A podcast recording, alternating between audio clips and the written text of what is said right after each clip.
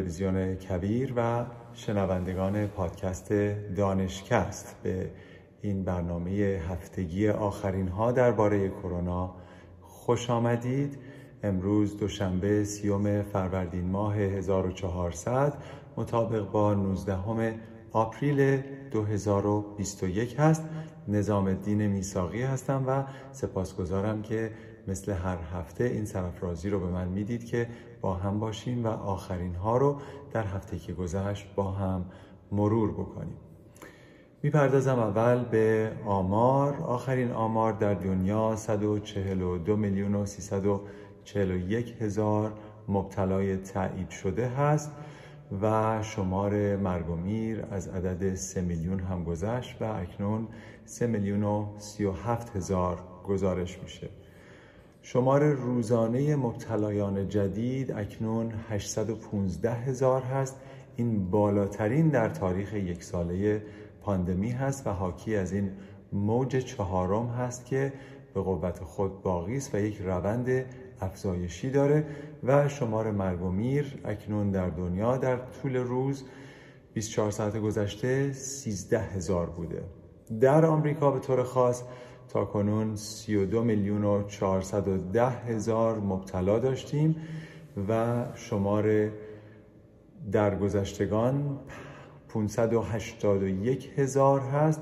شمار کیس های جدید اکنون در آمریکا 81 هزار هست که این هم روند افزایشی داشته با موج جدید اما به نسبت روند افزایشی در دنیا در آمریکا این عدد کمتر بوده به نسبت و همینطور شمار مرگ و میر یکی از پایین ترین ها هست الان در آمریکا. حدود 735 نفر در روز هست. در ایران شمار مبتلایان دو میلیون و دویست و شست و یک هزار و چهارصد گزارش میشه. شمار درگذشتگان شست و هفت هزار و صد نفر. شمار مبتلایان روزانه اکنون در ایران بالاترین هست در تاریخ پاندمی. 25 هزار تن در یک روز و شمار درگذشتگان 450 نفر در روز هست که گزارش شده اون هم یکی از بالاترین هاست. اکنون یکی از خبرهای خوب در آمریکا. این هست که بیش از نیمی از بزرگسالان در آمریکا حداقل یک دوز واکسن رو دریافت کردن. همینطور که عدد و رقم واکسن افزایش پیدا می‌کنه توجه می‌کنید که در آغاز این موج جدید که مقداری به خاطر تغییر فصل مقداری به خاطر pandemic fatigue یا خستگی از پاندمی و مقداری هم به خاطر گونه های جدید که واگیردارتر هستند مثل گونه انگلیسی که در آمریکای شمالی اکنون فعالیت زیادی می‌کنه رو به افزایش هست. می‌بینیم که در این کشور آمریکا به نسبت جایهای دیگر در دنیا رشد کمتر بوده و این نشون میده که واکسن ها کار می‌کنن. آمار دیگر هم در مورد کارای واکسن ها دارم که ارائه خواهم کرد. اما این آماری که از CDC مرکز کنترل و پیشگیری بیماری در آمریکا به دست من رسید آمار بسیار خوبی هست در مورد کارای واکسن ها واکسن ها صد درصد نیستند. کسانی هستند که واکسن رو دریافت می کنند و ممکن هست که بیمار بشن. کسانی هستند که واکسن رو دریافت می کنند و بعد از بیمار شدن ممکن هست که جانشون رو از دست بدن. اما اینها یک سری بررسی های آماری داره. اجازه بدید این بررسی آماری رو خدمت شما بگم.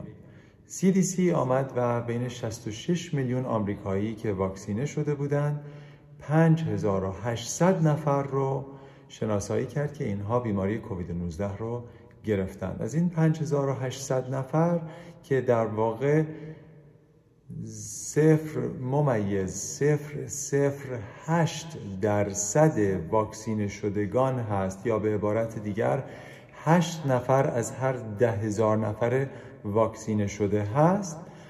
در بین اینها 396 نفر بیمارستانی شدن یعنی کمتر از ده درصدشون. و از آنهایی که بیمارستانی شدن 74 نفر جان باختند خب بیشتر کسانی که مبتلا شدن بین واکسینه ها یعنی حدود دو سومشون یا 65 درصدشون از زنان بودند و 29 درصد این 5800 که مبتلا شدن به کووید 19 بدون علائم بودن. تنها روشی که ما متوجه شدیم اینها این گونه شدن این بوده که تست دادن و تستشون مثبت شده ولی بیماری رو علائمش رو نشون ندادن. خب این عدد رقم ها بسیار خوب هست و تشویق کننده هست برای این دستاورد مهم دنیای پزشکی که واکسنی رو که در حدودا یک سال تونستن بهش برسن انقدر کارایی خوبی داره. حتی از واکسن هایی مثل آنفلوانزا بسیار عملکرد بهتری داشته خبر دیگر در مورد این هست که کسانی که خود ویروس کرونا رو می‌گیرن و به بیماری کووید 19 مبتلا میشن اونها حدود 84 درصد ایمنی دارن به این نسبت که ریسک اینکه دوباره به اون بیماری مبتلا بشن. 84 درصد کمتر هست نسبت به کسانی که خود بیماری رو نداشتن. پس خود بیماری ایمنیزا هست. اما این عدد 84 درصد رو اگر مقایسه بکنیم با کارایی واکسن ها که 94 و 5 درصد هست برای فایزر و مدرنا می‌بینیم که واکسن زدن اتفاقا ایمنیزاتر هست و کمک بیشتری می‌کنه به شخص تا اینکه به خود بیماری مبتلا بشه. به همین دلیل هست که میگن اگر شما به بیماری مبتلا بشید حداقل یک واکسن رو باید بزنید که ایمنی بهتری پیدا بکنید. نه تنها برای که دوباره بیماری رو نگیرید بلکه به نسبت گونه های دیگر هم احتمال اینکه مقاومت داشته باشید و ایمنی داشته باشید بیشتر است. این عدد و رقم ها که 84 درصد در موردش صحبت می‌کنید در یک فاصله هفت ماهه بهش نگاه شده در کسانی که بهبود پیدا کردن از کووید 19 و بعد دوباره ممکنه مبتلا شدن و در ژورنال لنست چاپ شده بود و حدود 25 هزار بیمار رو دنبال کردن تا به این عدد و رقم ها گرفتن و همشون رو هر دو هفته می آمدن و تست می کردن و علائمشون رو تحت نظر قرار می گرفتن. اما سازمان بهداشت جهانی و همینطور CDC در آمریکا میگن که این موج اخیری که در دنیا داریم می‌بینیم در واقع دو دلیل عمده داره. یکی کسانی هستند که واکسینه نشدن و به نسبت جوانتر هستند چون بسیاری از کشورها که واکسینه شدن رو شروع کردن از مسنترها شروع کردن و دوم گونه انگلیسی هست که به نام گونه B 117 شناسایی شده که این گونه به خاطر اینکه مقدار زیادی واگیردارتر هست این باعث شده که موج جدیدی رو ما الان ببینیم.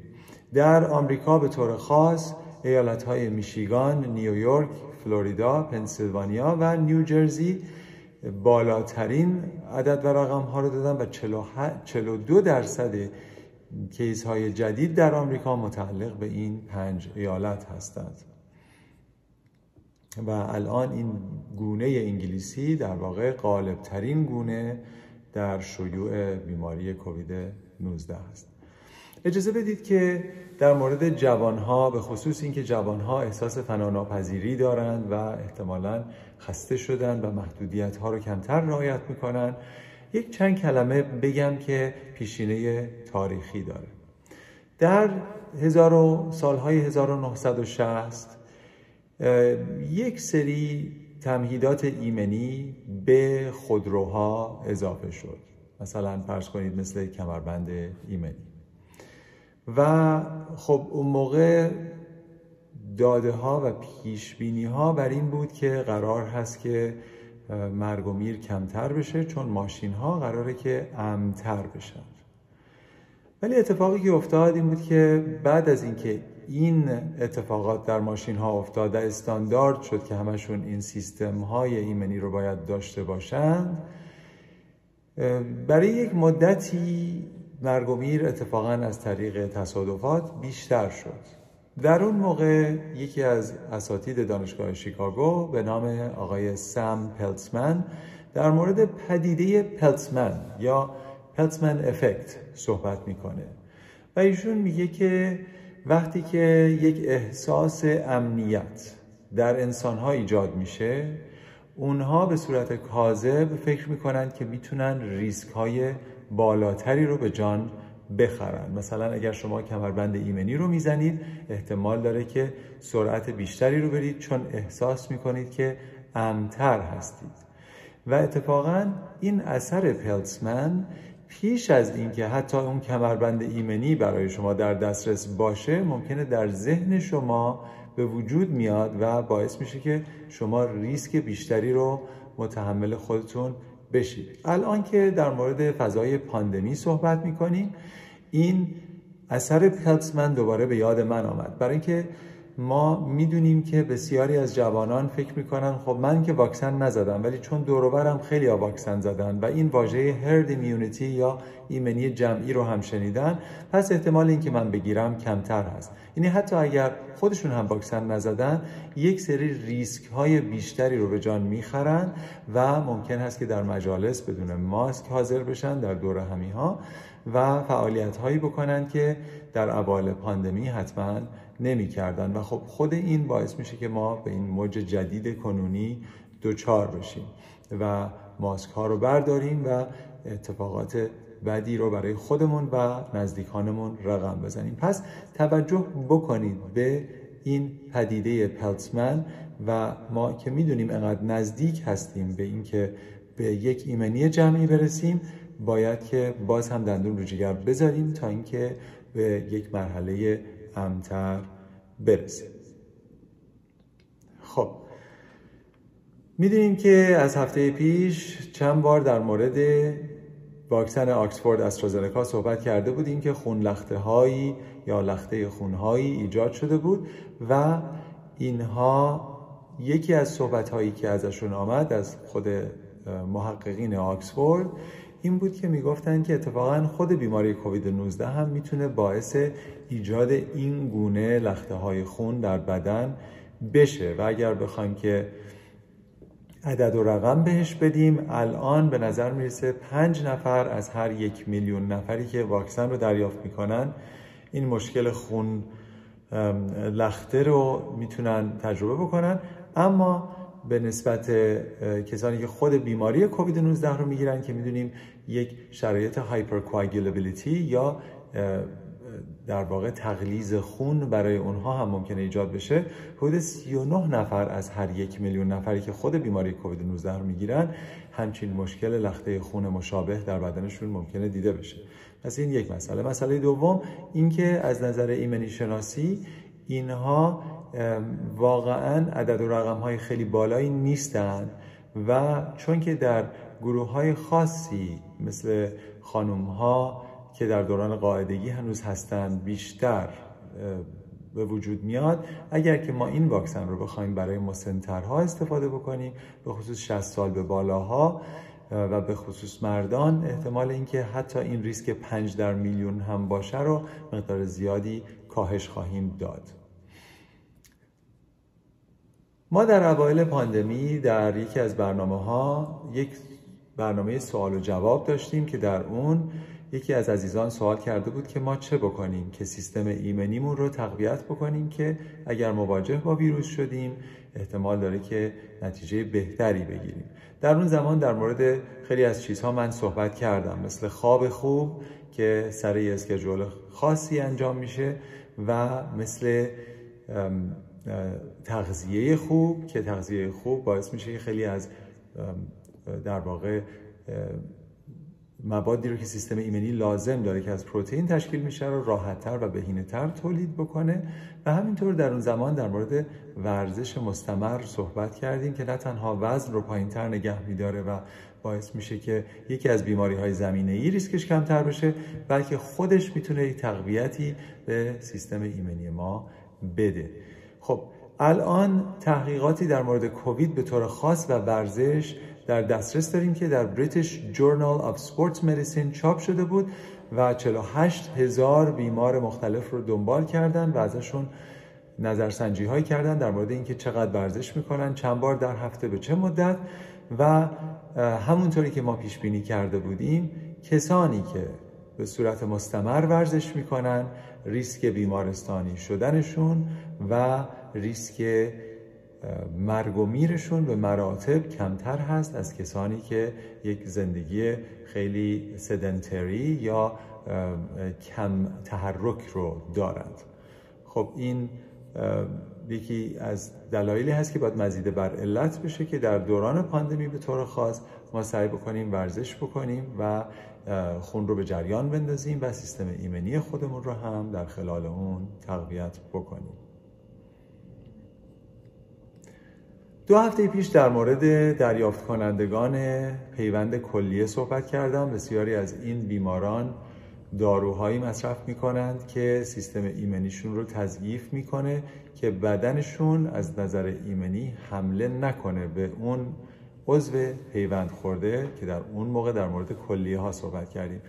الان هم داده های دیگری دارم در مورد کسانی که دریافت کننده کبد پیوندی هستند کسانی که سروز کبد داشتن و باعث شده که پیوند دریافت بکنن.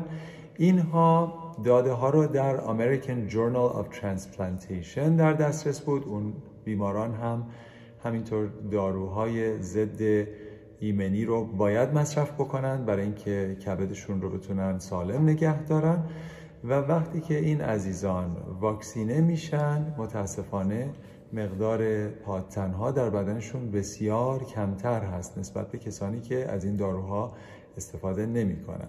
و البته اونها اگر به خود بیماری کووید 19 مبتلا بشن احتمال اینکه شدیدتر بگیرن و حتی در متاسفانه از بین برن اون هم بیشتر هست به هر صورت صحبتی که می‌کنند این هست که این عزیزان حتما باید واکسینه بشن ولی خیلی اعتماد نکنن که حالا که واکسینه شدن حتما ایمن شدن نسبت به بیماری کووید 19 برای اینکه درصد بالاشون بیش از 50 درصدشون ممکنه در بدنشون ایمنی کافی بعد از واکسن ایجاد نشه. این گروه رو تا حدود 6 ماه دنبال کردن و نشون میدن که متاسفانه پادتنها در بدنشون ضعیف هست. خب یک خبر دیگر بود که در ژورنال Lancet Infectious Diseases چاپ شده بود. پیش از این گفته بودیم که گونه انگلیسی یا B117 B117 واگیردارتر هست و شیوعش خیلی راحتتر انجام میشه. الان این خبر رو هم می‌تونیم بگیم که کسانی که به این ویروس گونه خاص مبتلا میشن در بدنشون بار ویروسی بیشتر هست. بار ویروسی ترجمه من از وایرال لود هست.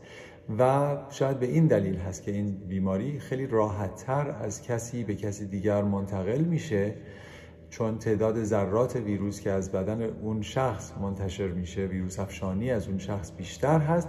پس دیگران در معرض اگر قرار بگیرن خیلی زودتر ممکنه که بیمار بشن. اما در این تحقیق نوشته بود که به نظر نمی‌رسه که شدت بیماری بالاتر باشه. فقط انتشارش سریعتر و بیشتر به نظر می‌رسه که باشه. خب این یه مقدار خبر خوبی هست چون پیش از این گمان زنی کرده بودن که شدت شاید بیشتر باشه و مرگ و میرش هم بیشتر باشه اما الان به نظر می‌رسه بر اساس این تحقیق شاید این گونه نیست.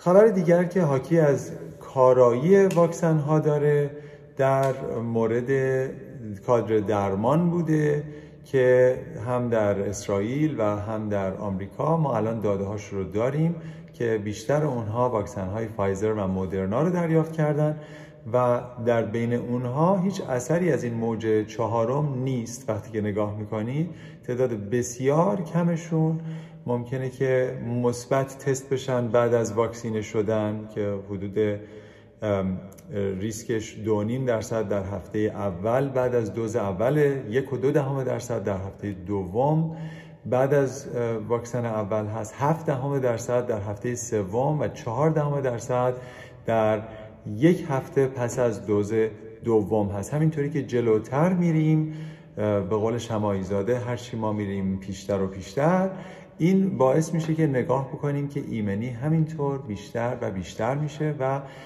مخصوصا در کادر درمان که ریسکشون بالاتر هست از دیگران. چون در فضاهایی کار می‌کنن که بیماران کووید 19 هم بیشتر هستن می‌بینیم که بعد از دو هفته از دوز دوم واکسنشون وقتی که میگذره احتمال اینکه بیمار بشن می‌رسه به دو دهم درصد. و همینطور این عدد دیگه پایین دو دهم درصد بعد از اون میمونه تا حداقل شش ماه که تا کنون می‌دونیم و داده های بیش از اون هم حاکی از این خواهد بود که احتمالا طولانی تر هست. اما این رو هم بگم که احتمال اینکه قرار بشه ما سالیانه واکسن بوستر بزنیم یعنی یک دوز دیگه از واکسن بزنیم که پادتنها رو بالا در بدنمون نگه داریم باز هم بیشتر هست.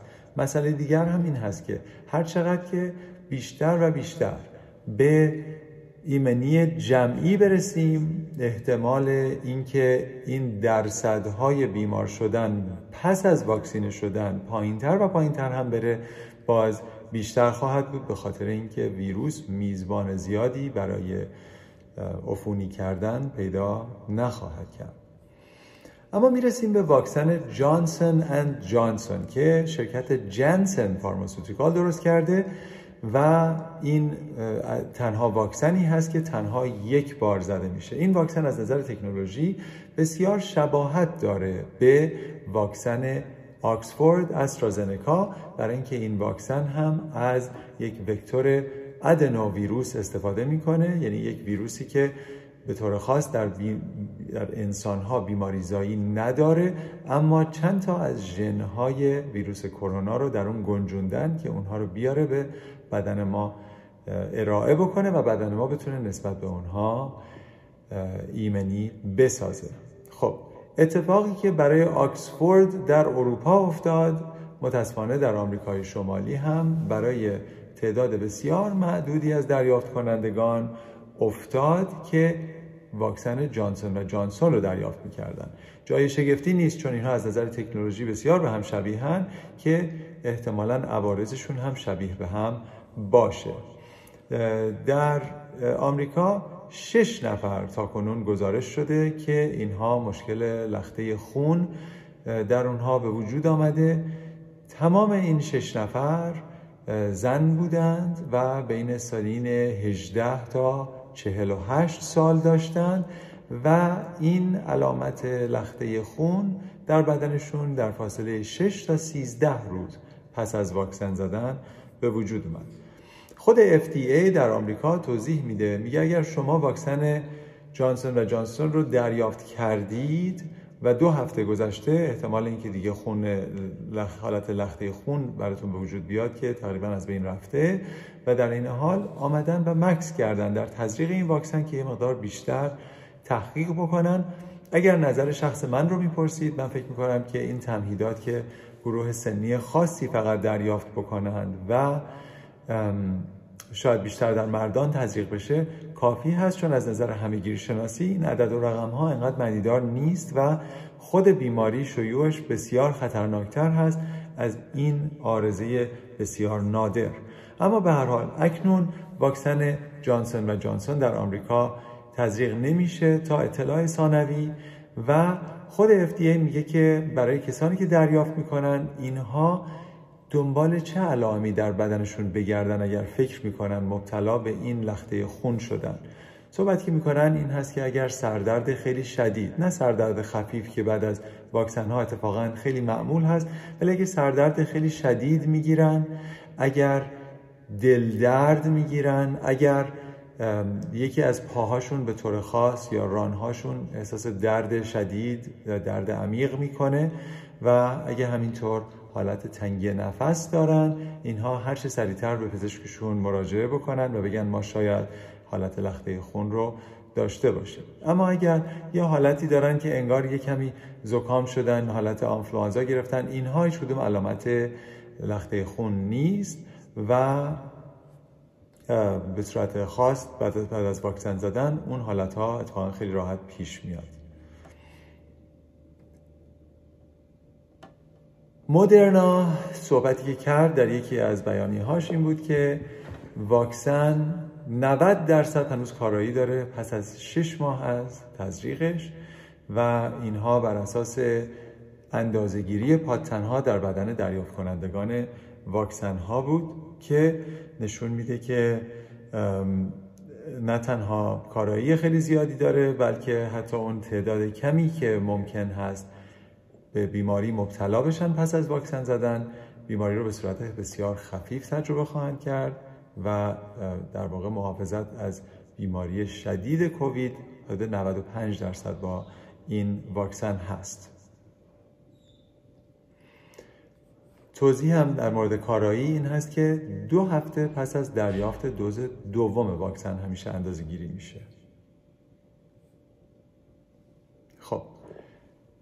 در مورد زنان باردار پیش از این صحبت کرده بودیم. الان صحبتی که می‌خواستم بکنم در مورد زنانی بود که به نوزادانشون شیر میدن شیر خودشون رو میدن و در داده هایی که در Journal of American Medical Association یا جمع دیده بودیم این بود که نوشته بودن که درصد بالایی از پادتنهای IgG و IgA در شیر مادر دیده میشه. چون که خود نوزاد سیستم ایمنیش هنوز خیلی به حالت پخته و خوب نرسیده. این مزید بر علت هست که کسانی که اخیرا کودکی رو به دنیا آوردن نوزادی رو به دنیا آوردن حتما اینها سعی بکنن از شیر خودشون به بچه بدن نه تنها برای تغذیه بهتر بلکه شیر اونها احتمالا مقداری از پادتنهای مادر رو منتقل می‌کنه به کودک تا اینکه کودک خودش بزرگ بشه و بتونه پادتنهای خودش رو تولید بکنه. و این چه بعد از خود بیماری کووید 19 و چه بعد از واکسیناسیون مادر می‌تونیم در فرزند در, در خود شیر مادر این پاتنها رو اندازه گیری بکنیم.